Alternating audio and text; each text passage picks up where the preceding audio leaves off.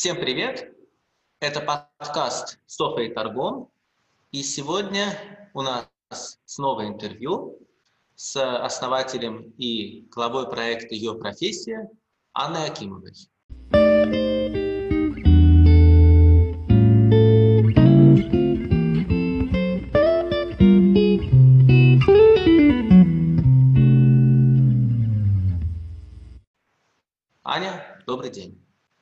Привет, Торгум. Привет, Софа. Привет, привет. Только я основательница. А, вот, это, это уже хорошее начало. Вот мы подчеркнули мою э, старомодность. Там после, да, конечно, основательница. А, вот, Но это, говорят, даже, раз... это, даже не, это даже не феминитив в, в современном понимании этого слова. Это ну, просто вот слово есть основатель, основательница, это там даже не авторка. Хотя, в принципе, я поддерживаю феминитивы, конечно, все. Ну, вот раз мы с этого начали, для тебя важно, чтобы про тебя говорили основательница, а не, э, ну, если говорят про тебя, вот как я, например, сказал, случайно основатель или там, ученик, а не ученица, студентка, mm-hmm. а не студент. Ну, смотри, э, на ты же мы, да? Нормально? Да. Ну, смотри, как бы прежде всего я хочу сказать, что, конечно, я не считаю, что это какая-то основополагающая история. То есть для меня, грубо говоря, ну, не так важно, чтобы меня называли основатель э, или основательница, э, ну, если у меня, допустим, есть возможность, там, грубо говоря, голосовать или есть возможность реализовываться в профессии. Это для меня, как бы, ну, такие первостепенные, э, первоочередные потребности. Но, естественно, ну, как бы, как человек, вот если мы, как бы, говорим о том, что что бы мне хотелось еще? Конечно, мне хотелось бы, чтобы и меня называли основательница, и руководительница, и начальница, потому что, ну, во-первых, вот эти конкретно слова, они уже существуют в русском языке, и, ну, я не понимаю, почему, допустим, э, человек, который именно, ну, это же показывает привязку к полу, то есть, что я женщина, я имею право, как бы, демонстрировать это. И, на мой взгляд, совершенно несправедливо отсутствуют э, слова многие, которые ну, относятся к профессиям женского рода. Ну, то есть это очень легко проверить. Если какого-нибудь мужчину назовут учительницей, наверное, он ну, немножечко э, задастся вопросом, почему его называют учительница. Ну, то есть, потому что все-таки это имеет привязку к женскому полу. И в таком случае, ну, он имеет легитимное право на вопрос, почему вы называете меня не в соответствии с тем, ну, кем я являюсь, мужчиной. Вот, и точно так же я, как бы, особенно в случае со словами, которые привычны нам. То есть, ну, есть спортсмен, есть спортсменка, есть победитель, а есть победительница. Это даже не нововведение. То есть, ну, как бы есть отдельная категория, там, про которую спорят, это феминитивы, которые создаются сейчас, допустим, автор, авторка. Это более тонкая тема, потому что здесь, конечно, ну, момент такой, что это непривычно. Но, на мой взгляд, знаете, это как с именем. Вот, ну, допустим, э, меня зовут Аня, да, я не люблю, когда меня зовут там э, Нюся, допустим. Я прошу, не называйте меня, пожалуйста, так. Меня лучше называть там Аннушка. Да, как бы, ну вот мне нравится форма моего имени, почему, ну, какая сложность заключается в том, чтобы просто называть меня в соответствии с тем именем, которое мне нравится. Ну, или точно так же, почему, если человеку нравится, чтобы его называли авторка, и человек видит в этом смысл, ну, что, что, где предмет для спора, вот, поэтому э, я не поддерживаю тех, кто говорит, что вот если, допустим, мне напишут, э, как руководитель проекта, приходите на какую-нибудь конференцию, я не откажусь, а, но я бы попросила там, допустим, написать меня руководительница, если есть такая возможность у организаторов. Если уже нет, ну что поделать, как бы это такое, ну, типа, заметка на будущее, грубо говоря. Вот, ну, такое отношение, то есть, как бы я, в принципе, считаю, что это важно, но не считаю, что это прямо вот такая вещь, за которую стоит кого-то, там, ну, прямо порицать. А, скорее здесь нужен диалог и говорить о том, что просто, ну, если человеку другому комфортно, почему ты не можешь сделать ему комфортно? Да, это хорошая позиция, согласен с ней. Аня, а как основательница проекта «Ее профессия», расскажи, пожалуйста, как он начинался? Я хотела бы у тебя узнать, ты всегда э, носила в себе такую идею, что ты должна создать какое-то сообщество, которое будет помогать девушкам в развитии. Или же, насколько я знаю, ты участвовала в рабочей группе Большой Двадцатки, верно? И говорила, что после этого ты да, уже верно. создала э, само это сообщество. Что было главным? Был, э, было ли это главным триггером, или ты уже до участия носила в себе идею создать сообщество? А, смотри, Соф, э, Софа нормально же, да? Да. более чем. Какая политкорректная. Вот. Я бы сказала, что в принципе, идея о том, что девушкам нужно больше объединяться и больше иметь каких-то точек соприкосновения и мест, где они могут общаться, расти, обсуждать свои проблемы, была у меня раньше, чем саммит. Э, ну, так, если мы говорим, да, то это скорее было с приходом в университет, потому что, несмотря на то, что МГИМО прекрасный университет, и у нас создаются все условия там, для девушек и для того, чтобы все себя чувствовали комфортно, все равно отдельно взятые преподаватели периодически, ну, говорят о том, что, допустим, здравствуйте, дорогие будущие дипломаты и жены будущих дипломатов. Ну, хотя, опять же, ты никогда не знаешь, может быть, действительно девушка пришла, чтобы выйти замуж за хорошего парня. Но, возможно, она сдала свои ЕГЭ на 300 баллов, да, и потом еще ну, тест для я того, прошу чтобы... прощения, но почему мужчины тогда не говорят «здравствуйте, мужья будущих дипломатов»? Да, и... вот, я об этом же говорю. То есть э, совершенно верно. То есть, ну, как бы здесь это такое, знаете, вот в английском языке э, есть такое слово assumption, ну, ну как бы пред, предполож... ну, нелегитимное предположение, я бы сказала так. То есть, э, когда ты помещаешь человека в какую-то категорию, в которую он, возможно, не хотел бы, чтобы вы помещали, и поэтому с такими вещами, ну, нужно как бы Uh, ну, быть осторожным. Типа то же самое, когда ты говоришь там знакомый, что ты будущая мать, и ты никогда не знаешь, вдруг эта девушка, ну, очень хочет иметь детей, у нее просто нет возможности это сделать, ну, допустим, ну, бесплодно. И как бы в таком случае ты очень сильно, ну, то есть... Uh, влезаешь в личные границы человека и делаешь ему больно, не желая этого, и поэтому в таких случаях лучше таких вещей вообще не произносить. Ну, быть максимально осторожным с определениями, с категориями. Вот, я к чему это все начала рассказывать? Э, к тому, что, ну, мне, допустим, совершенно, опять же, не обидно. Ну, сказали, как бы сказали, да, то есть э, я, в принципе, там, девочка из Омска, которая поступила в МГИМО, и потом, ну, как бы, э, очень так динамично развиваюсь, и для меня вот эти слова, которые там произносят будущая жена дипломата, будущая мать, ты, ты там успокоишься после 25, родишь 5 детей, ну, я их очень спокойно воспринимаю.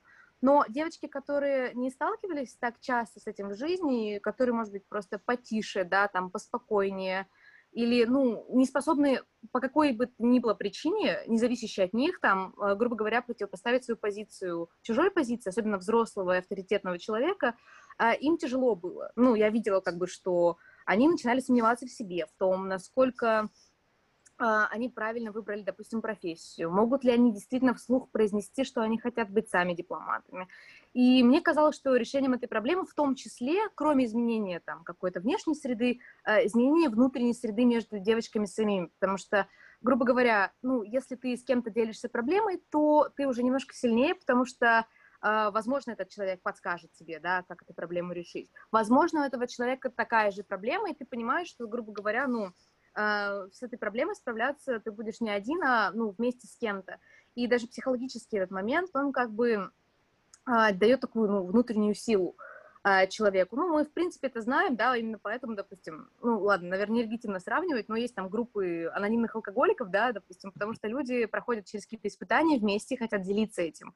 И, соответственно, девушки, которые попадают в сложную ситуацию, я бы хотела и в себя хотела, чтобы у них была возможность, ну, по, как бы делиться вот этими проблемами, обсуждать э, важные вопросы и желательно, ну, при этом извлекать для себя какую-то реальную пользу, типа знания или контакты или возможность нетворкинга. Вот, но просто после саммита в 2018 году я летала вот от России, представляла на неформальной рабочей группе Россию э, на форуме G20 в Аргентине. Просто после этого саммита я как бы э, скорее убедилась в том, что это нужно делать более масштабно, чем в рамках одного университета, и это не должен быть просто дискуссионный клуб, это должна быть какая-то именно встреча с э, женщинами, которые уже состоялись в своей профессии, и девушками, которые хотели бы состояться в этой профессии. То есть мне саммит скорее дал, во-первых, с одной стороны, инструменты, какие-то контакты, да, то есть, ну, такие серьезные, которые позволили мне куда-то уже двигаться, а с другой стороны, такую уверенность в том, что это важно, нужно, и в том, что нужно это делать в нашей стране на а, таком более глубоком уровне, на таком более массовом. Вот, как бы, вот в основном это происходило так, но в целом, да, я думаю, что я всегда верила в то, что практически всегда, да, там, ну, в каком-то осознанном возрасте, что девушка может быть такой же, как мужчина, успешной и сильной, и наслаждаться своей жизнью так, как она захочет. А, ну, постепенно это формировалась мысль о том, что нужно как бы формировать сообщество. И после саммита в 2018 году это ну, пришло к логической точке такой, что нужно это делать э, по университетам, не только в Москве, не только в МГИМО, а в разных университетах для разных девушек. Аня, а почему вы именно решили подойти к вопросу карьеры?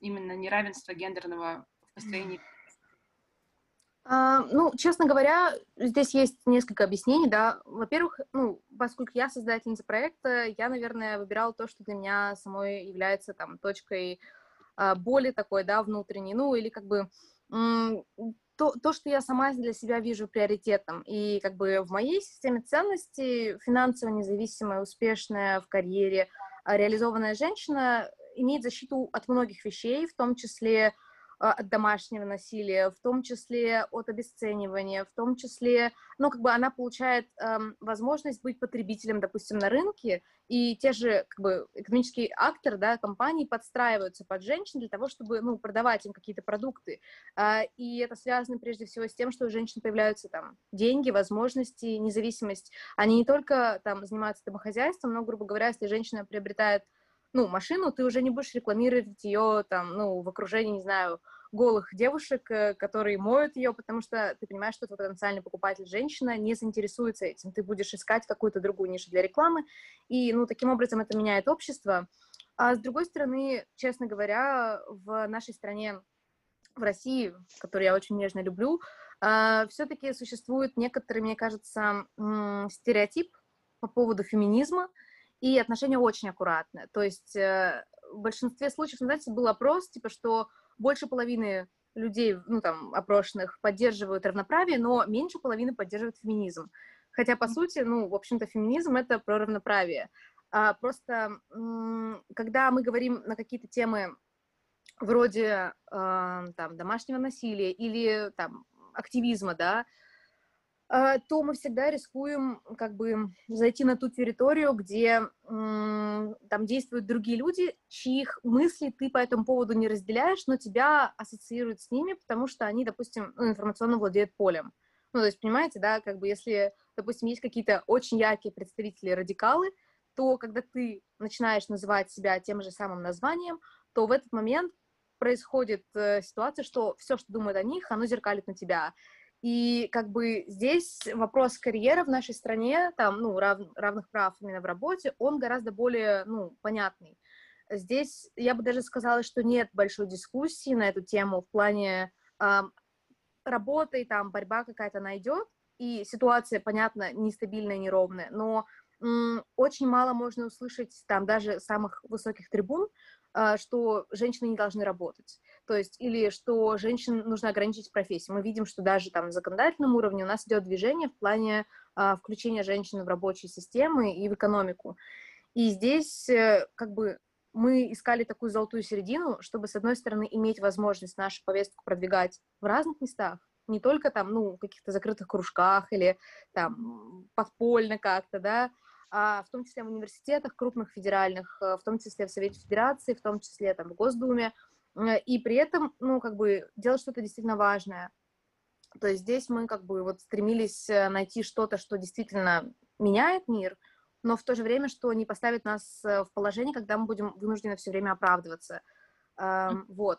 При этом мы затрагиваем разные темы, в том числе темы там, домашнего насилия или там, ну, сексуальной там, жизни какой-то, да. А, я не против этого, я считаю, об этом нужно говорить, но э, само сообщество, его цель как бы менять то, что можно изменить. Mm-hmm. То есть э, с большим уважением ко всем остальным активистам, но вот э, моя позиция такая, и, в принципе, когда мы обсуждали, чем будет заниматься ее профессия, то есть наше как бы, сообщество, мы вот к этому выводу пришли и с тех пор как бы держимся вот этой стратегии. Поняла. То есть вы изби... Да, Соф, пожалуйста. Спасибо. Про ваш лозунг «Меняем мир» а, мне бы хотелось узнать, а, как вы уже успели, грубо говоря, его изменить вокруг себя. И хотела бы поговорить вообще, насколько ты считаешь сама эффективным ваше сообщество а, в плане того, какую целевую аудиторию вы привлекаете. Потому что если мы поговорим про карьерное неравенство даже в нашей стране, я думаю, что у нас никогда не было проблемы с тем, чтобы женщины, допустим, чтобы им запрещали работать. Наоборот, у нас с советских времен все шли на работу, неважно, ты мужчина или женщина. Вопрос в том, да, какие профессии ты будешь э, осваивать, будучи женщиной и будучи мужчиной. И вообще, мне кажется, что э, у нас в стране проблема просто в том, что девушек еще при воспитании в них не вселяют вот эту вот уверенность, что им нужно достигать каких-то карьерных высот, а то есть все вот эти вот э, принципы того, что тебе нужно быть женой, что ты в университет пойдешь, да, грубо говоря, чтобы встретить своего mm-hmm. мужчину, э, они закладываются еще в детстве. И то есть, если в тебя в детстве уже заложили все эти стереотипы или там предубеждения, ты вряд ли потом, э, будучи студенткой, придешь в сообщество, ее профессия, где тебе говорят, давай мы в тебя верим, ты станешь CEO какой-нибудь крупной иностранной компании. То есть, если mm-hmm. я все занималась балетом, а мне дадут мяч и скажут, вот тебе главный тренер, он тебе объяснит, как играть, у тебя все получится, мы верим. Мне это будет не надо. И наверняка к вам в сообщество приходят уже те девушки, которые хотят строить карьеру, они и так хотят э, добиваться высот, просто им что-то вот внутренне немножко психологически мешает. Но это не такой, да, большой процент девушек в нашей стране. Вот как тебе кажется, вы охватываете только эту целевую аудиторию, или вы все-таки можете как-то проникать в умы, допустим, не знаю, тех девушек, которые еще стоят на перепутье, или в которых уже не до конца, еще не до конца сформировались вот эти вот стереотипы женское, мужское. А можете ли вы переубедить таких девушек? А, смотри, Соф, штука в том, что, ну, как бы э, людей в категориях очень мало. То есть грубо говоря, такие категории, которые мы способны выделить на первый взгляд, типа, допустим, девушка, которая абсолютно не амбициозна, потому что ей в детстве говорили, что у тебя ничего не получится, тебе нужно просто выйти замуж, таких девушек очень мало. Ну, то есть э, очень редко люди попадают только под одно какое-то влияние. Обычно личность, она формируется под влиянием многих факторов, то есть, грубо говоря, да, родители могли говорить так, а в школе, допустим, была какая-то учительница или учитель, который говорил наоборот. Или, допустим, да, в школе было и в семье так, но она, допустим, смотрела какой-то сериал, который ей очень нравился, там, ну, «Не родись красивой», допустим, да, сериал, который, ну, смотрели все, вот, и она, допустим, считала, что Катя Пушкарева очень крутая, и ей хотелось повторить это, и где-то внутри нее сидит вот этот вот, ну, образ, типа, Кати Пушкаревой, то есть это может быть, что, или она читала, не знаю, там, ну, окей, какой-нибудь Джен Эйр, да, ну, окей, я не считаю, что это прям супер феминистическая книга, но ну, что-то такое, допустим... Традиционное. Ну да, ну то есть, но все равно, окей, как бы у людей может возникать э, внутреннее ощущение того, что есть другие модели поведения, и они могут себя с ними ассоциировать, даже если в семье или в каком-то близком окружении люди чаще говорят по-другому. Вот, э, и, соответственно, ну, как бы наша задача, мы же тоже, ну, надо понимать, мы э, студенческая инициатива, некоммерческая. Мы занимаемся тем, что, опять же, мы меняем мир в той степени, в которой мы можем его поменять. Ну, как бы э, мы не занимаемся тем, что мы находим самых травмированных девушек и, типа, плотно их ведем работу. У нас просто нет на это квалификации, там, ресурсов внутренних и внешних, и нет, ну, как бы, типа, это очень сложный процесс. Скорее мы как раз берем э, тех девушек, которые там, допустим, на перепутье, или которые, как бы, да, им говорили про это, но какая-то есть альтернативная модель поведения, или девушка, которая хочет строить карьеру, но э, там, грубо говоря, э, ей не хватает чего-то для этого, какого-то там небольшого, может быть, даже компонента, то есть уверенности в себе, какого-то контакта, э, какой-то, не знаю, э, своей там целевой аудитории или своей группы, в которой она могла бы обсуждать свои проблемы. А, мы занимаемся совершенно разными девушками, и каждый приходит, в общем-то, за своим а, на наши встречи. То есть в том числе, там, конечно, есть девушки, которые уже очень сформированы, они, допустим, видят, что есть спикер, там, не знаю, гендиректора какой-то крупной компании, и, соответственно, они, допустим, хотят познакомиться. И мы абсолютно не против этого. Наоборот, если человек приходит и говорит, что вот, знаете, у меня есть такая амбиция, я хочу постажироваться у вас, э, большинство спикеров реагируют очень положительно, очень хорошо, и наоборот, ну, как бы дают возможность, дают там контакты, еще что-то. Но есть девушки, допустим, которые даже не ходят на встречи, они читают группу и следят за, ну, как бы, за тем, что мы делаем, за обновлениями, и потом мы получаем, допустим, письма, что вы там даете мне возможность и силу там спорить с моими родителями, которые говорят мне, что у меня ничего не получится. Ну, то есть это очень личные вещи, э, я поэтому там, ну, не буду какие-то фамилии, имена называть, но просто там присылают, действительно, мне присылают и присылают в группу, пишут, что вы, типа, ну, как бы окно адекватности в моей жизни. И как бы мы никогда не знаем, где доброе слово или обсуждение проблемы может помочь человеку. Ну, то есть я не пытаюсь сказать, что мы там спасаем какие-то жизни или что вот там, не знаю, если девушка станет гендиректором, это будет исключительно наша заслуга. Но просто в жизни человека все состоит, на самом деле, из мелочей, и если где-то какая-то встреча, какая-то мысль, какой-то инсайт или там просто доброе слово, которое будет сказано, оно поможет, ну, как бы, это будет здорово. И я считаю, что меняем мир в этом смысле, типа, не в смысле, что мы э, там, у нас какие-то огромные объемы, да, там, типа, что у нас там тысячи девушек приходят на встречу. Нет, у нас всего за все время было 350 девушек, которые, ну, я считаю, что это много. То есть вот за полтора года работы это много. Это девушки, которые именно пришли на встречу хотя бы там два раза.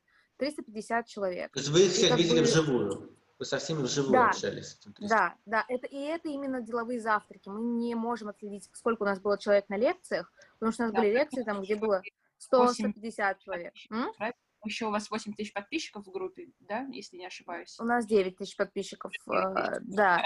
Вот, э, да, у нас очень много подписчиков в группе, то есть, как бы, ну, э, я имею в виду только тех, кого мы видели лично, вживую, в разных городах, и только тех, кто был именно на деловом завтраке. На лекциях больше гораздо людей было, э, но я просто верю в то, что ты меняешь мир, когда ты меняешь свое поведение. То есть, если ты, ну, потому что самое важное, там, допустим, еще одна вещь, э, которую разрушает, как бы, наше сообщество, это стереотип о том, что не существует женской дружбы. И mm-hmm. я просто действительно ненавижу эти слова, и как бы это очень часто ты можешь слышать от самих женщин. И это отвратительно на самом деле. И вот, ну, во-первых, наша команда, мы все дружим. Вот, ну, как бы, хотите верьте, хотите нет, там Сколько у вас человек в команде? 25. 25. Вот, и мы все дружим.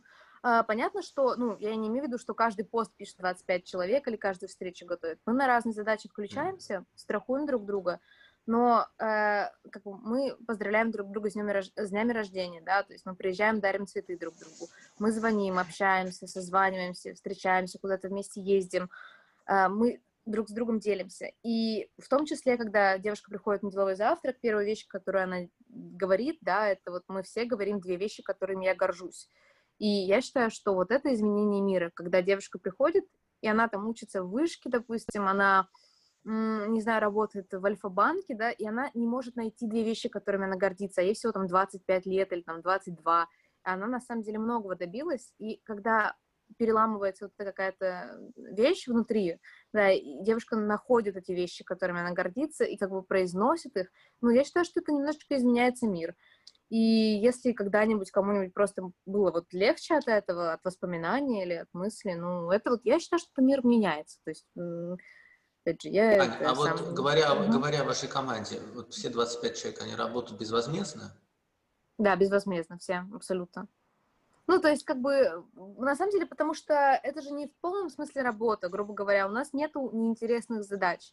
То есть, ну, наши задачи это там э, организация встреч, это звонки известным там спикерам каким-то, это э, мы выигрываем гранты какие-то, опять же, да, то есть, и все это ну, интересная очень вещь, то есть мы не заполняем отчеты, мы там, э, ну, не пишем какие-то скучные вещи, и, ну, я думаю, что многие, ну, в том числе и я, как бы, мы отдыхаем, когда мы это делаем. То есть это такая история, где, во-первых, у нас есть очень большой, а, как бы, большое пространство для маневра, то есть мы можем делать очень многие вещи, которые, ну, в нашем возрасте люди не делают. То есть, там, грубо говоря, разговаривать там с министром или с помощником президента, приглашать кого-то там выступить у нас. Это все можно делать в рамках проекта. Я думаю, что это такое... Откуда ну, типа, финансирование? У, у нас только грантовое финансирование, и нас поддерживают разные там, ну, организации, грубо говоря, там дают нам кофе-брейки или э, помогают нам с помещением, или помогают нам с какими-то там вещами для розыгрыша. Вот, все остальное это... Гранты, как бы, ну, нас... гранты российские? Да, конечно, конечно, нет. Мы, мы ничего не берем у иностранных агентов. Только все наши, ну, родное. То есть какие-то государственные гранты вы подаете на них, да, соответственно, в рамках? Да, да, и это самое, как бы, вот замечательно, что вот тоже, опять же, как меняется мир.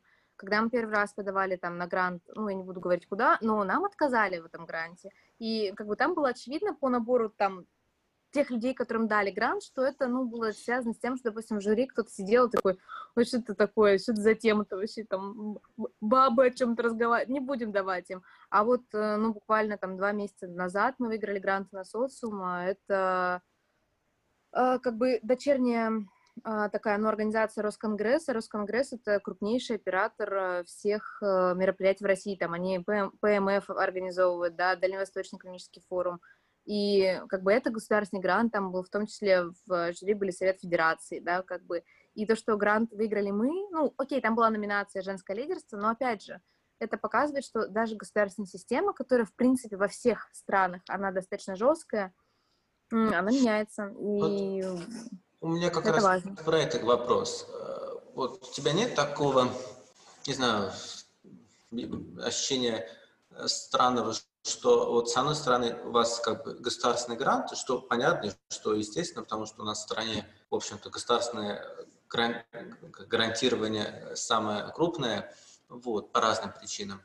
Э, но в то же время вот само наше государство э, тем не продолжает принимать закон, например, декриминализации домашнего насилия, который вот недавно произошло, которое... Ну, подожди, нет, этот закон не был принят недавно. Не был принят обратный закон, который криминализовал бы домашнее насилие. Вот то, что произошло, ну, нас это произошло некотор... достаточно давно. Не... Сколько-то, 5, 6, 7 лет назад? Ну, то не 5, 6, 7 лет назад, я думаю, что это было пару лет назад. Вот, но даже дело не в этом. Я имею в виду, что у нас определенные статьи вывели из уголовного, э, из уголовной ответственности, их перевели в административную ответственность я вот, может быть, сейчас там не совсем корректно точно говорю, но вот факт том, что некоторые привели в административную ну, ответственность. Ну, вот у тебя да, нет ощущения, что как бы с одной стороны государство одной рукой предлагает помощь, достойный проект, он говоря, развивайтесь, продолжайте, а с другой стороны, как бы очевидно, что вот, вот это домашнее насилие, это в первую очередь удар по женщинам, а не по мужчинам. Вы правильно должны понимать, как я это вижу, что у нас там больше 90% по статистике это именно отношение женщин идет домашнее насилие. Вот э, как ты можешь, кажется, что вы можете на это влиять, и вот вообще что у тебя на это счет, какое мнение? Ну, государство — это не один человек, и государство — это даже не одна группа влияния. Государство — это, ну, как бы огромная, огромная сеть разных интересов, разных э, точек зрения, разных позиций. И, ну, как бы вот в этой ситуации я поддерживаю тех людей, которые адекватно смотрят на ситуацию и поддерживают женщин. И как бы, ну, я с ними группируюсь. Ну, то есть мы с нашим проектом помогаем вот этим людям, которые хотят криминализовать домашнее насилие, которые считают, что женщины могут работать во всех сферах. Ну, то есть, как бы, эти изменения, они не противоречивы, это же не один человек-шизофреник это принял. Это просто, ну, борьба внутри государства, нормальные консерваторов с либералами.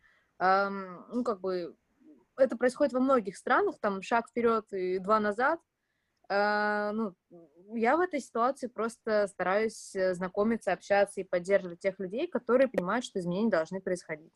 Вот и все. То есть, э, грубо говоря, я прекрасно знаю о том, что в нашем государстве есть вещи, которые, ну, на мой взгляд, несправедливы по отношению к женщинам. Но это не значит, что после этого надо плюнуть на всех и вся. Это как будто бы, если бы ты, допустим, считал, что все люди, которые бюджетники, они должны быть там посажены в тюрьму, допустим, если ты против э, там, действующей власти. Или, там, не знаю, ты бы считал, что все люди хорошие, потому что они работают на госслужбе, если бы ты был за действующую власть. Ну, люди разные, и разные госслужащие, разные бюджетники, разные партии, разные политики, и поэтому здесь важно как бы не отворачиваться от всех, а понимать, у кого какие интересы и кто действительно, ну, как бы идет в том направлении, которое близко тебе. Ну, то есть вот есть как бы Виталий Милонов, да, но есть адекватные люди. Типа Максим Орешкин, который, ну, допустим, считает, что женщины должны активнее включаться в карьерное развитие, должен сокращаться разрыв оплаты труда. Ну, они просто параллельно существуют в нашей большой, огромной государственной системе, вот. И мы поддерживаем Максима Орешкина, не поддерживаем Виталия Милонова при всем уважении к рыжей бороде. Вот. Аня, скажи, пожалуйста, вот вы хотите развивать свое сообщество, расширять его границы? То есть сейчас это просто некоммерческая, уже не совсем студенческая, это, наверное, чуть больше, чем просто студенческая организация, но mm-hmm. все равно хотите ли вы какие-то филиалы, может быть, в регионах открывать, чтобы больше девушек э, из маленьких городов могли посещать какие-то ваши воркшопы? Такие инициативы у вас обсуждаются? Конечно. Вообще, в принципе, изначально ну, это может быть в силу там моего характера, характера тех людей, с которыми мы все это делаем. Э, изначально не было цели сделать что-то маленькое. То есть была цель как бы, ну, масштабироваться на Россию.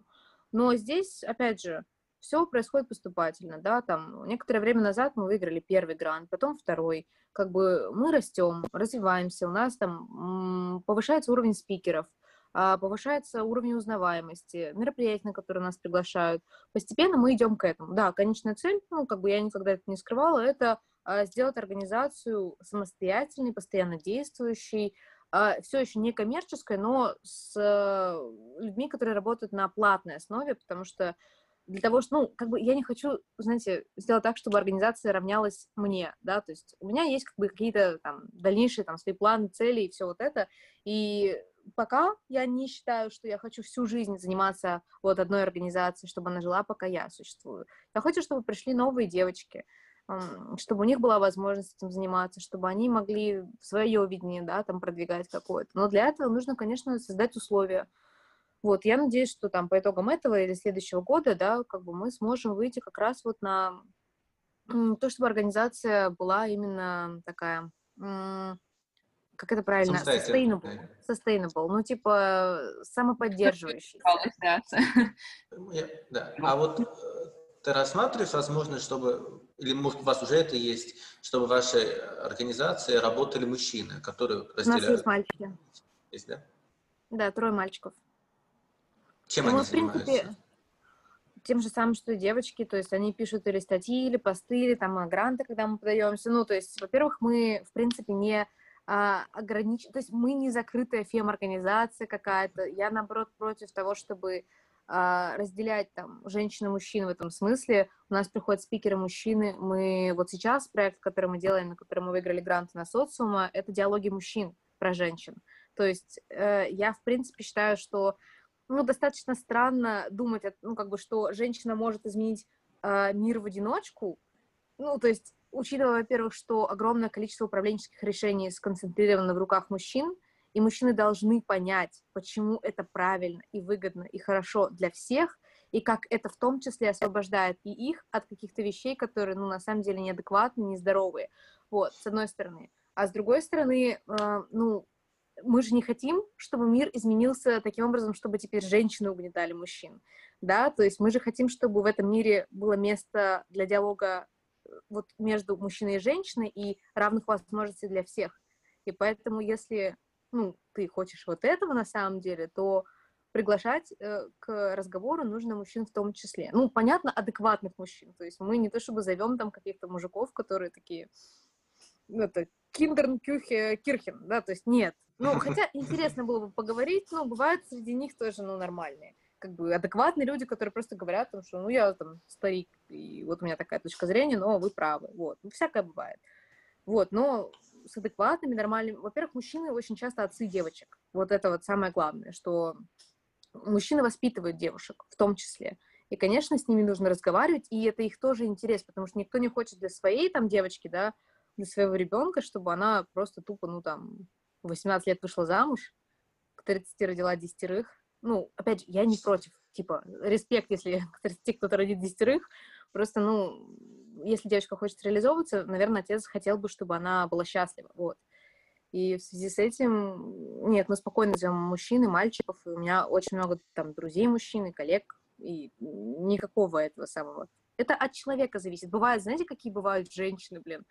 Ну вот, вот я же говорю фразу про то, что женской дружбы не существует, я от женщин слышу все время. Ты приходишь, а она тебе Женской дружбы не существует. Все мы гадюки и змеи. И вообще, как только мужика видим, у нас сразу мозг выключается, подруг э, в мусорное ведро. Э, значит, ну, вообще, я считаю, что нам, женщинам, на самом деле надо рожать детей. И вот, честно говоря, на карьеру вот это не надо даже рассчитывать. Это женщины говорят. Ну, что теперь сделать? С кем тогда общаться? Стереотипы, да, которые в процессе воспитания появляются у женщин, которые тоже... Ну, и те же мужчины, на мой взгляд, у которых есть эти стереотипы, ну, как бы, ну, нельзя, типа, сильно их в этом обвинить. Просто есть люди, которые обладают стереотипами, но вот у меня тоже же есть стереотипы определенные, у всех они есть. Это, ну, то, как работает мозг. Просто нормальный человек, рациональный, если ему говорят, слушай, твой стереотип делает мне плохо, а по итогу вообще всем делает плохо, давай обсудим это, рациональный человек говорит, окей, э, ну, я, допустим, не очень тебе пока доверяю, но давай хотя бы обсудим. А тем более, если ему говорят об этом отовсюду, много разных людей, и они говорят, мы страдаем от этого. Ну, рациональный человек обсуждает, и если он видит, что стереотип неправильный, он делает вывод и отказывается от стереотипа. А нерациональный, неадекватный человек, он такой, типа, ну, все, знаете, э, никакой логики, только правда. Это вот таксист один ехал с моей подругой и э, объясняла, почему надо родить срочно пять детей, и она пыталась с логической точки зрения объяснить ему, что, ну, типа, она ничего не может дать этим детям сейчас. Он говорит, вот, говорит, никакой логики, я вам правду говорю. Uh, ну, то есть, как бы, никакой логики, только ну правда. Вот, это, к сожалению, позиция многих людей, вот, но в том числе и женщин. Я не пытаюсь там сказать, что женщина это высшее сословие, еще чего-нибудь. Все зависит. А, вот приходят ли к вам трансгендеры вообще? У вас есть какой-то с ним опыт работы?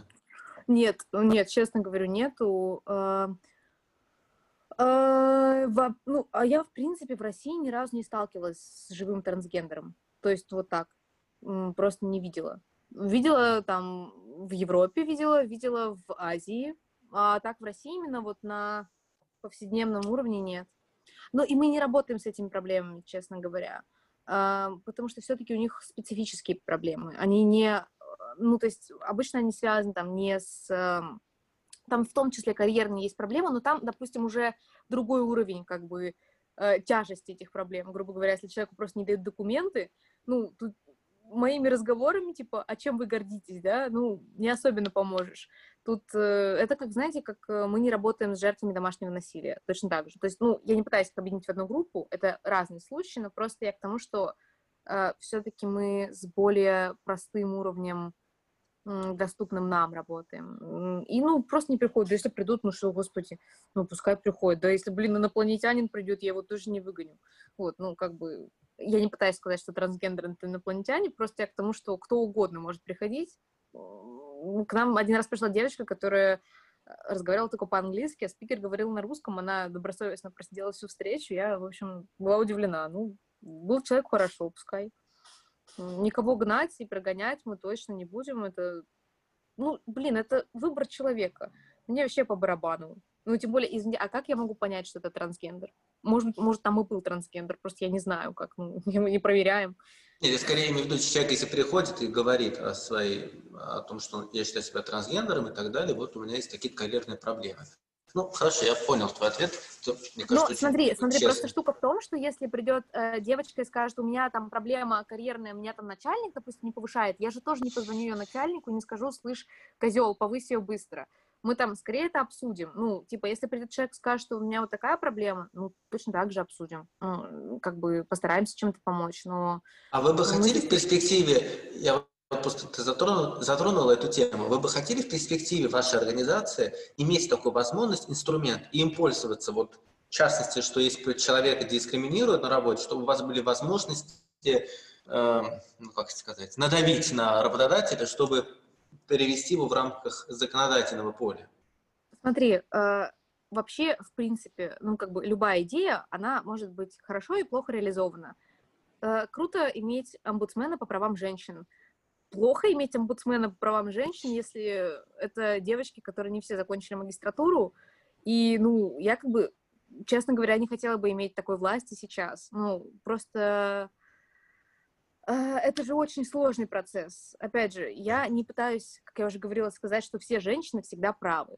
Ну, есть женщины и мужчины, которые, допустим, спекулируют на каких-то темах, да, которые неправильно воспринимают ситуацию, которые действительно не подходят, допустим, по э, каким-то ну, своим вот этим, как бы, как это, профессиональным качествам, да, но в то же время они считают, допустим, что их обидели, что они не виноваты ни в чем. Это с любой, с любой группой, ну, точно так же.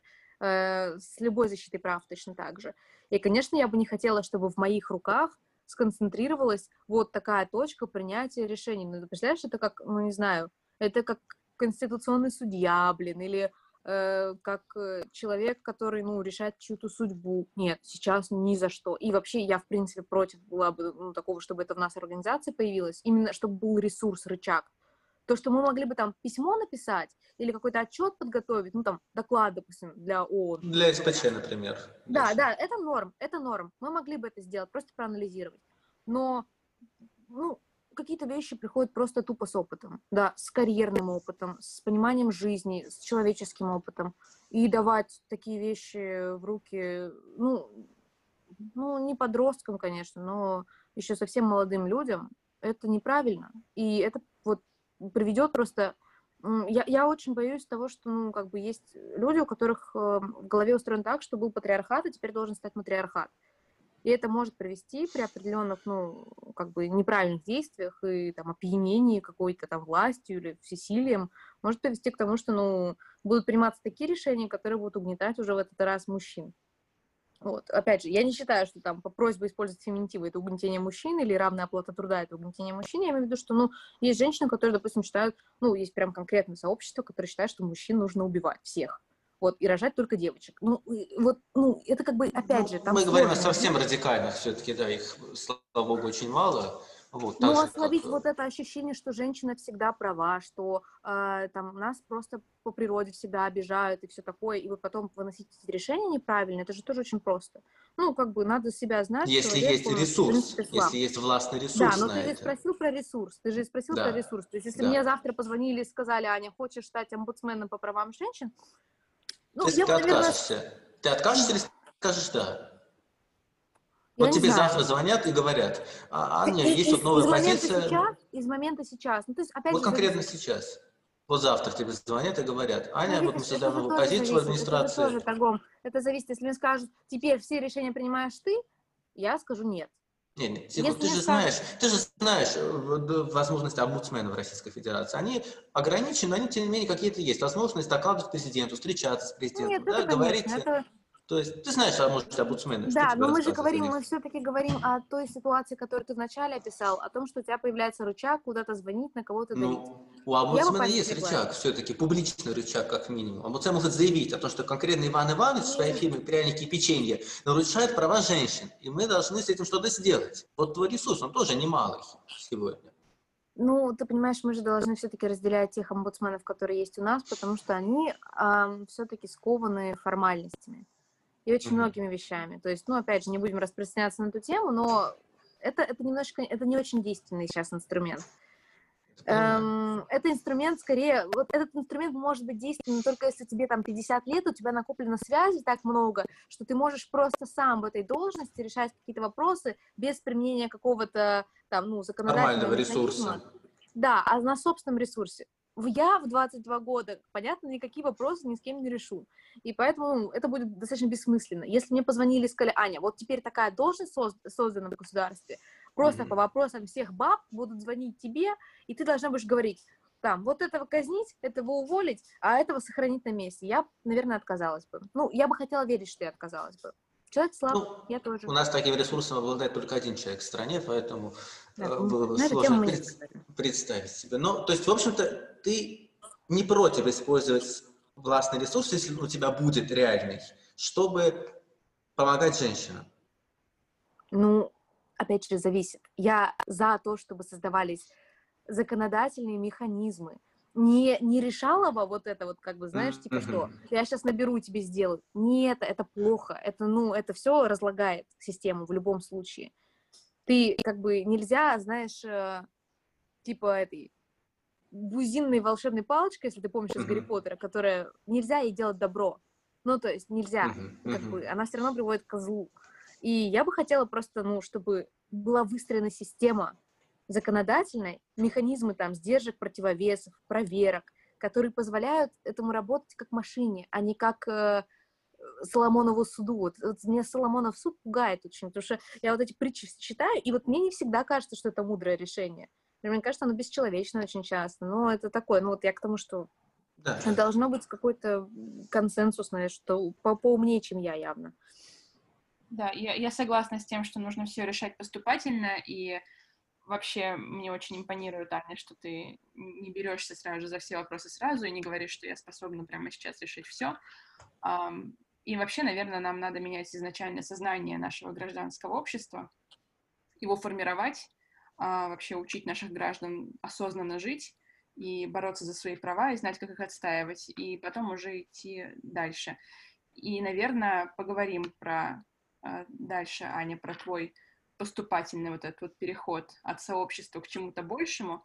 Ты э, в 2020 году, поправь меня, если я ошибаюсь, с датами, стала молодежным посланником цели устойчивого развития ООН. Да. А именно пятой цели, да, по гендерному равенству. Для тех, кто слушает наш подкаст и не знает, что такое цель устойчивого развития, это такие глобальные цели для международного сотрудничества, сформированные Организацией Объединенных Наций, всего их 17. Там и такие цели, как побороть голод, mm-hmm. база, там, чистую энергетику, борьба с, дискрими... с дискриминацией, и вот есть также mm-hmm. гендерное равенство, а, и ты как раз вот занимаешься этой деятельностью. Расскажи, пожалуйста, поподробнее, как ты стала молодежным посланником, в чем твоя цель, и что ты делаешь как молодежный посланник данной цели? Um, ну, нужно отметить здесь сразу же, что в привычная там работа. Молодежный посланник избирается каждый год, и в привычную работу такого молодежного посланника вмешался очень сильно карантин, и коронавирус, э, потому что, во-первых, процесс отбора происходил дольше, во-вторых, ну, какие-то вещи, на которых, в которых обычно участвуют, там, да, молодежные посланники, они отменились в связи с тем, что просто, ну, эпидемиологическая обстановка не позволяла их проводить. Вот, в целом, э, это многоэтапный процесс отбора, там в том числе, когда ты заполняешь а, резюме, цели, пишешь программу, а, свои цели, задачи, как ты видишь эту цель, пишешь публичный пост об этом. Ну, это все я проходила через это. И потом в конце это уже финальные этапы собеседования а, и голосование по кандидатуре каждого конкретного посланника. Вот, а, значит, э, ну, я выбрала цель э, пятую, понятно, гендерное равенство, в связи с тем, что это то, чем я занимаюсь сейчас. Мне близки все цели ЦУР, ну, как бы странно, если человек выступает против экологии, да, это подозрительный человек. Вот, но просто, конечно, больше пользы я могу принести здесь. А, в целом, в рамках вот этой цели я реализовываю как раз свой проект и получаю возможности э, контактировать с людьми, там, со специалистами, со спикерами, которые помогают развиваться проекту ее профессия, плюс вот этот грант, который мы выиграли, да, то есть мы а, таргетируем мужчин для того, чтобы они могли а, задуматься о женском лидерстве, о том, как нужно относиться к женщинам, а, вот это мы производим. Плюс а, есть задача такая, как бы, которую я сама себе ставлю в рамках этой деятельности, это консолидировать девушек по России и открыть филиалы как бы по стране для того, чтобы была возможность э, вести какую-то поступательную совместную деятельность, потому что, мне кажется, очень рассинхронизировано заинтересованы именно а, работа разных организаций, именно из-за того, что там, ну, где-то там типа 200 человек, где-то 300, а коллективное действие не достигается, а при условии того, что ты формируешь как бы ячейки, формируешь а, общую сеть, есть возможность действительно повлиять, потому что общий накопительный кумулятивный эффект, он позволяет как бы какое-то изменение создать. Вот. А, ну, просто рассказ про там, то, что я буду делать как посланник, не слишком отличается от рассказа о том, что я могу делать как глава проекта «Ее профессия». Это скорее такое, ну, как бы расширение зоны mm-hmm. ответственности, расширение зоны деятельности. Вот. Эм, надо мне, ну, вот я честно признаюсь, надо мне начать вести Инстаграм активно. Эм, ну, для того, чтобы можно было через соцсети рассказывать, то есть мой личный конкретно, чтобы я могла через свои соцсети рассказывать какие-то вещи, говорить о каких-то вещах, но я, блин, такая старуха, а, адская старуха, просто, по всей видимости, мне так тяжело записывать сторис, мне кажется, что это так тупо, ну, то есть вот я с вами разговариваю в камеру, все норм, ну, типа, поколение скайп, вот, а ну, как бы вот говорить в камеру, кому-то объяснять, когда нету реального вопроса, или там, ну, комментировать какую-то ситуацию, мне кажется... Ты думаешь, кому так... это нужно вообще слушать? Да, да, кому да, это интересно? Ну, как бы, и причем на меня же подписаны в основном, ну, у меня там вообще маленький ми- микро-инстаграм, у меня большой контакт и большой фейсбук. И, но на меня подписаны мои знакомые. Я думаю, я еще как дебил.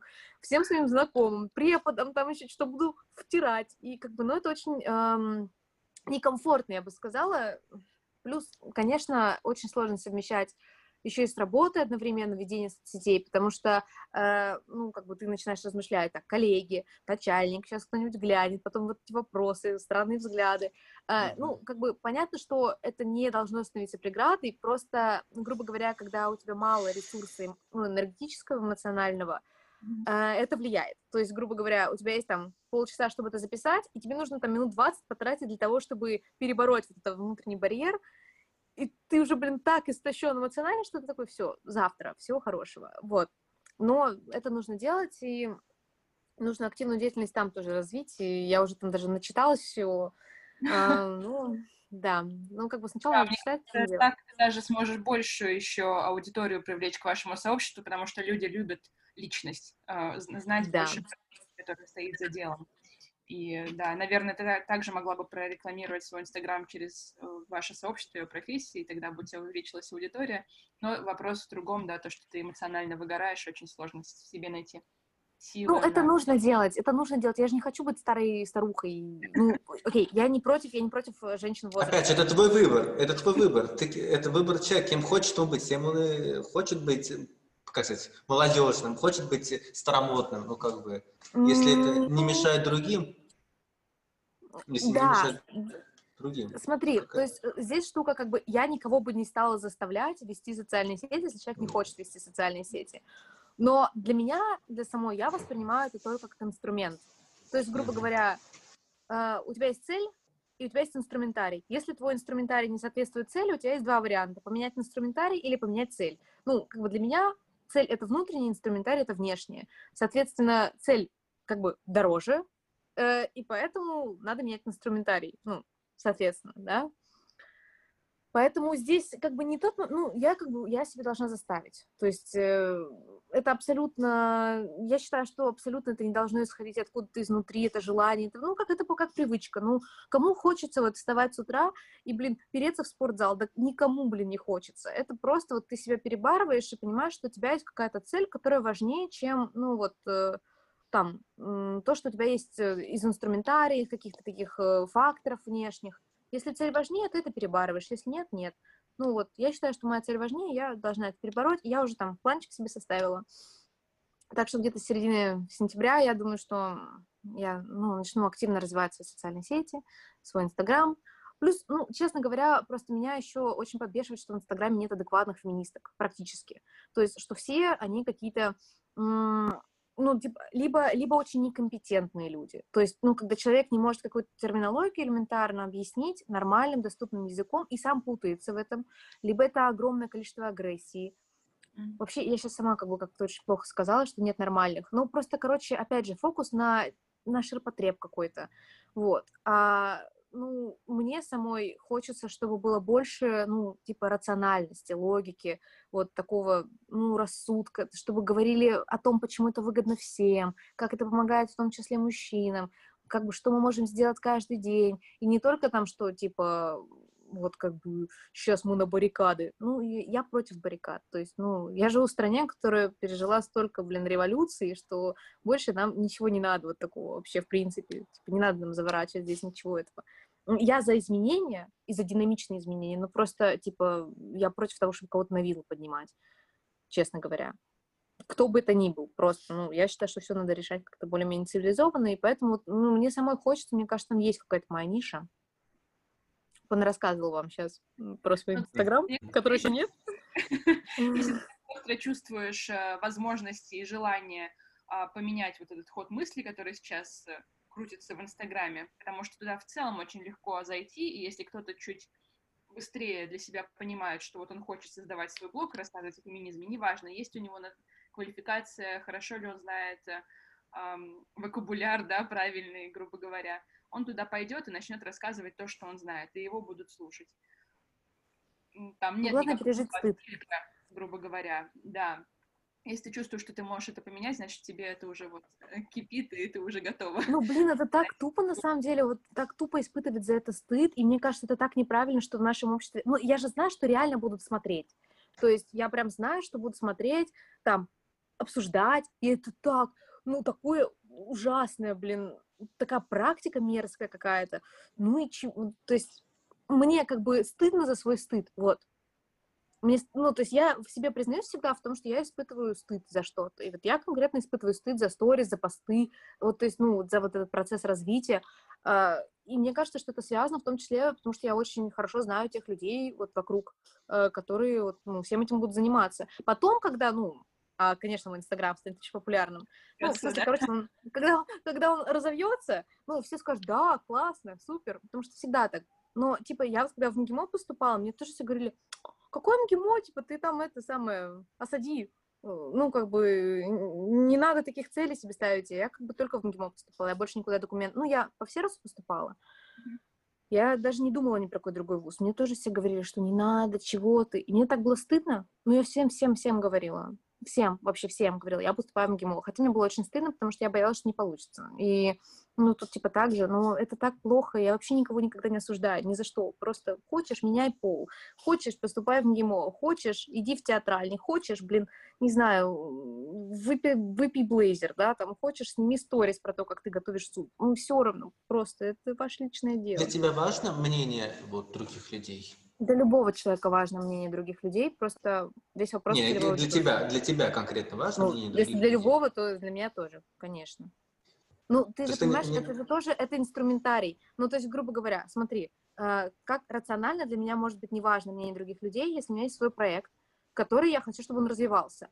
Вот как mm-hmm. он может развиваться? Я могу прийти к какому-то дяде или тете и сказать, вот проект, давайте его развивать. В зависимости от того, что про меня конкретно подумает дядя или тетя, этот проект будет или не будет развиваться. То есть, если они посмотрят и решат, что кукушечка-то едет у нас, то проект не будет развиваться. А если человек посмотрит, скажет, ну вот она не по годам как бы развита, у нее что-то такое есть, какой-то теплится в ней огонек-то смысла. Ну, человек скажет, давай развивать. Все, проект живет или проект не живет. Хочешь ты карьерного роста? Ну, ты зависишь от мнения коллег, начальника, а, клиентов или там, ну, типа людей, с которыми ты работаешь, вот именно по ту сторону, за периметром, напишут про тебя гадостный отзыв, понимаешь, в приложении кто-нибудь, все. А если их 100 этих гадостных отзывов? А если 100 хороших? Ну, начальник посмотрит на тебя, решит, слушай, какой-то он раздолбай. Вот, повысит он тебя? Нет. А посмотрит, скажет, слушай, какой хороший этот торгом, хороший парень, вообще классный такой. Ну, в рубашке всегда ходит и не опаздывает. Повысит? Возможно, скорее всего.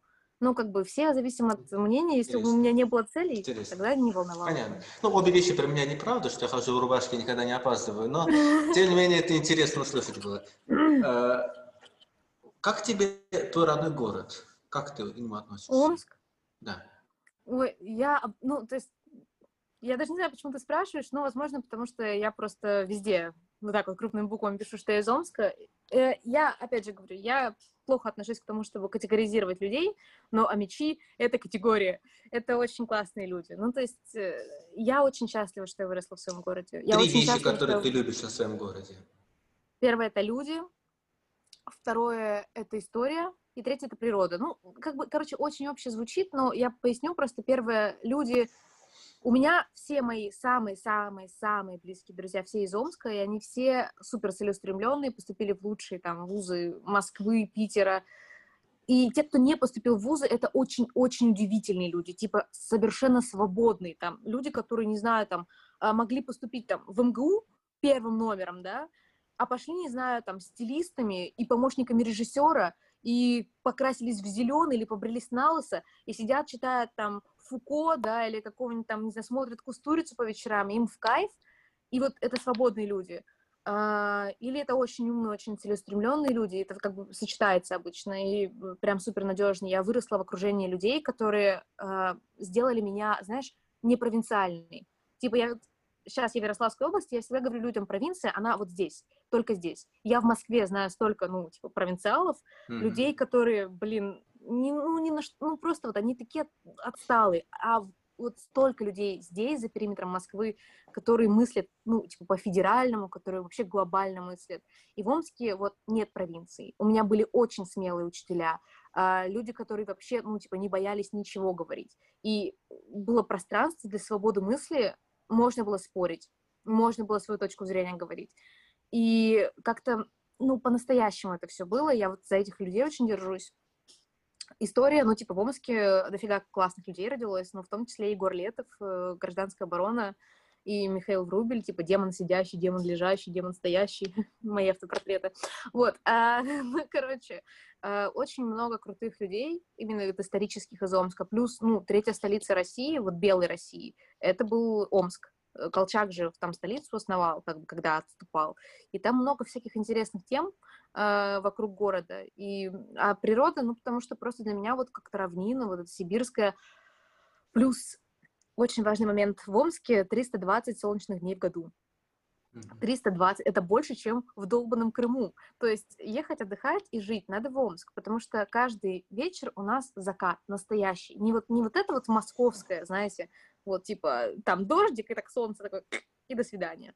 А там прям кровавый, красный, там э, типа фиолетовый, синий, всякие разные закаты. Это Иртыш, очень красивая река, и ну, это, это прям, это супер красиво, это тоже растит, ну, как бы в человеке что-то другое. Типа у Бориса Гребенщикова есть такая песня «Красота — это страшная сила».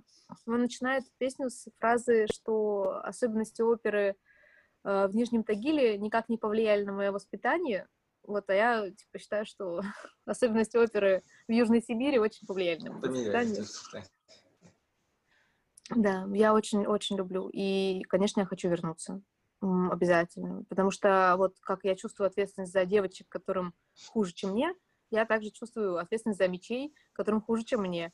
Вот. Ну, потому что мне повезло просто в жизни очень сильно. То есть это не то, что я такая сама прям классная. Мне повезло. У меня хорошие очень родители, у меня очень хорошая школа была, и как-то так характер такой. А кому-то просто меньше повезло, и все. И они ничем не виноваты, просто нужно им помогать. И для этого ну, нужна государственная система, чтобы выравнивать социальную справедливость. А какие проблемы ты видишь э, в своем родном городе, в своей области? Тоже назови. Ну, слушай, ну, я, я считаю, что нет эксклюзивных проблем для конкретно Омской области, там, да. Это, э, ну, короче, куда ни плюнь, везде проблема. У нас э, не хватает, э, там, если мы начинаем прямо конкретно с города, да, то есть, ну, Омская область — это практически только Омск. У нас миллионник город и миллион двести вся область. Там есть города-сателлиты, но они очень маленькие.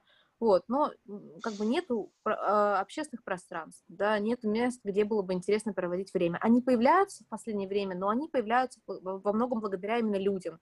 То есть это владельцы малого бизнеса, это владельцы среднего бизнеса, это федеральные деньги очень часто.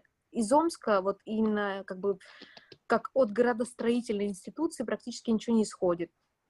А, очень плохая застройка. Ну вот у нас сейчас в центре, в самом прямо напротив моего дома построили отвратительный дом. Ну это я честно говорю, он прям отвратительный. Пионер Точечная застройка вообще.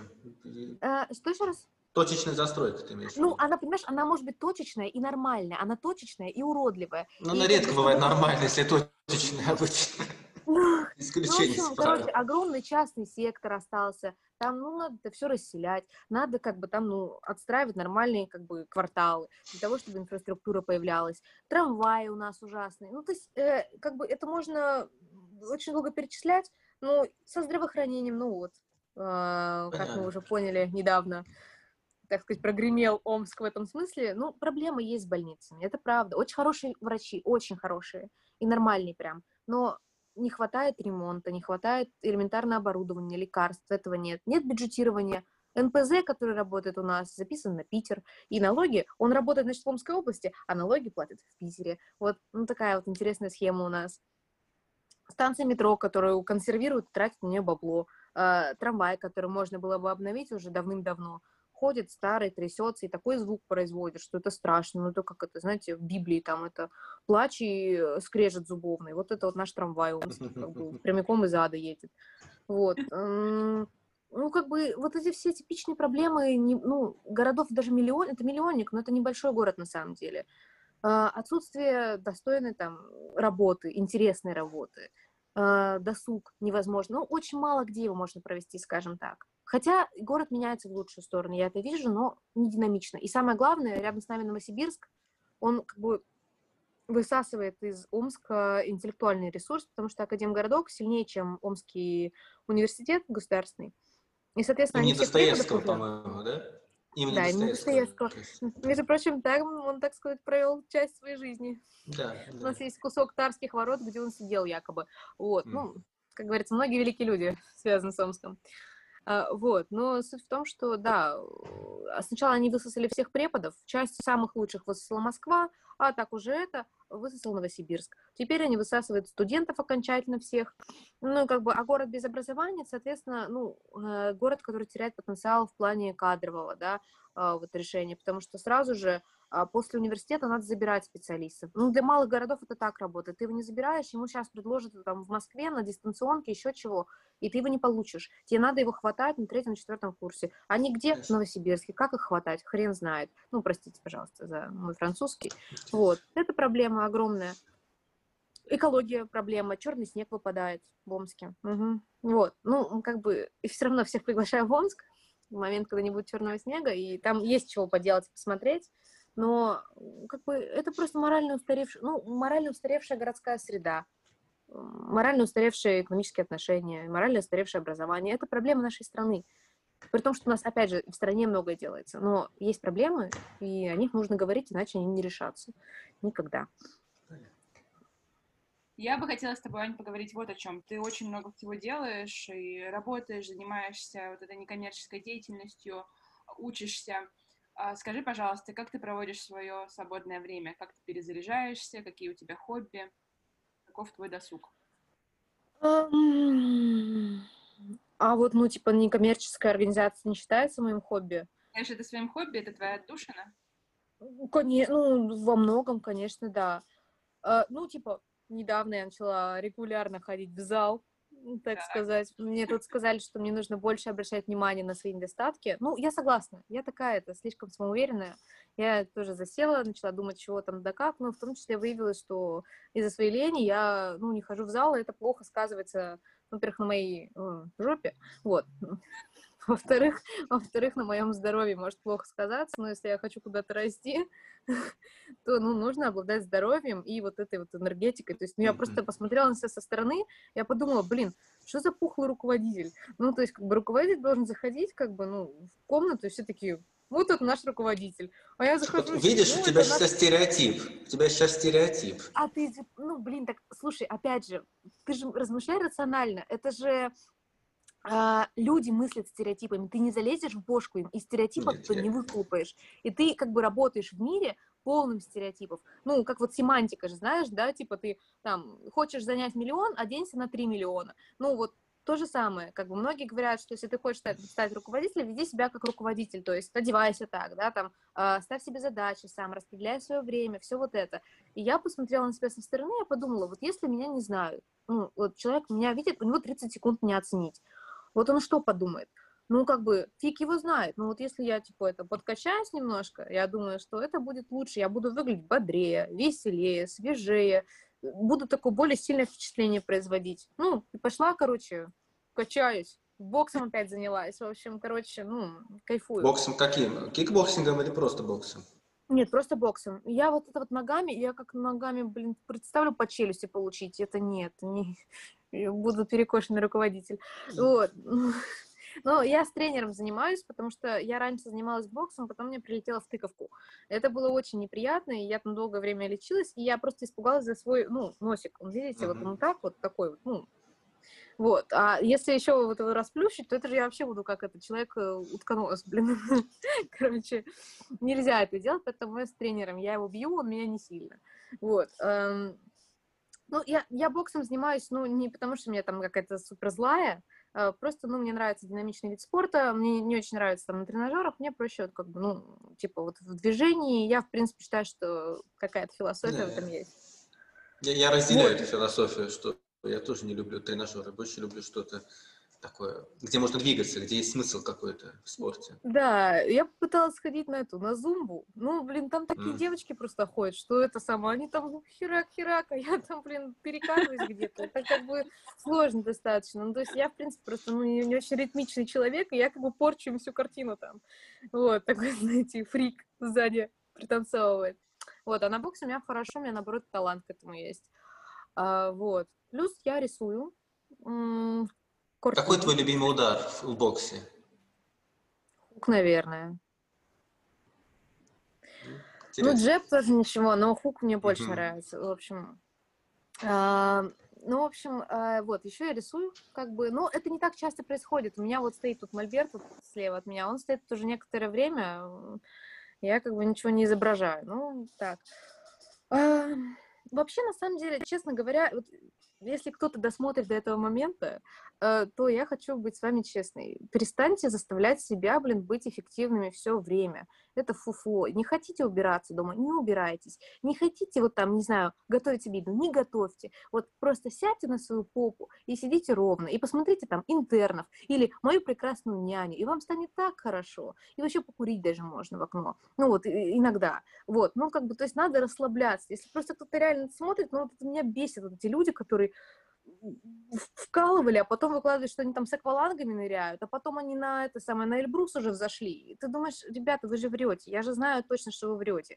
Ну, как бы нет, мир, он так не устроен, и не надо себя загонять, и все разные, и вообще, ну, отдыхать это нормально. И ничего не делать это нормально, и я скачала себе сегодня игрушку на телефон, э, там, и Йетти бегает, типа, по кемпингу, собирает жрачку и катается на автомобиле, и вообще очень прикольная игра, милая.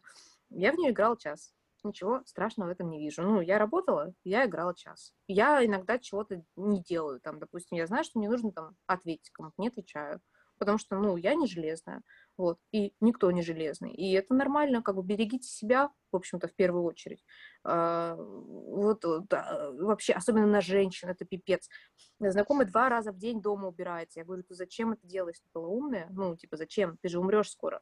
А она вот приходит вот такими синяками под глазами, говорит, ну, я зато, зато у меня дома чисто, зато все чисто. Я говорю, ну, у тебя зарплата позволяет нанять домработницу. Но человек почему-то себе это в голову как-то вбил, что она сама должна. Оптимизируйте, скидывайте с себя весь балласт, э, отдыхайте просто, вот, ну, реально. И не запаривайтесь сильно по этому поводу, что вы там, ну, продолбали день, допустим, да, пропустили какой-то день. Это нормально, совершенно. И нормально там прийти на тренировку не отработать полностью. Нормально. Э, и если не, не, если не хочешь склеить ласты, типа, в 33 года, или там вообще просто решить, что ну столько на тебя уже свалил, что ты просто ничего этого не хочешь. Это же как бы марафон. Жизнь — это марафон. Если ты на первых 100 метрах выложишься как на спринте, да, то потом ты рискуешь просто, ну, реально куда-нибудь загреметь. У меня вот трое знакомых уже загремело в дурдом, блин, в дурдом, понимаете, трое знакомых причем с конкретным диагнозом, и там люди прям с ума сошли от вот этого всего. Я как бы нет. Ну, я, в принципе, устойчивая, но я считаю, что, конечно, надо отдыхать, просто отдыхать. Вот. Не знаю, Софья, ответила на твой вопрос? Ты очень хорошо ответила на мой вопрос. Спасибо тебе, да. Да, вот теперь я уже могу перейти к последнему вопросу.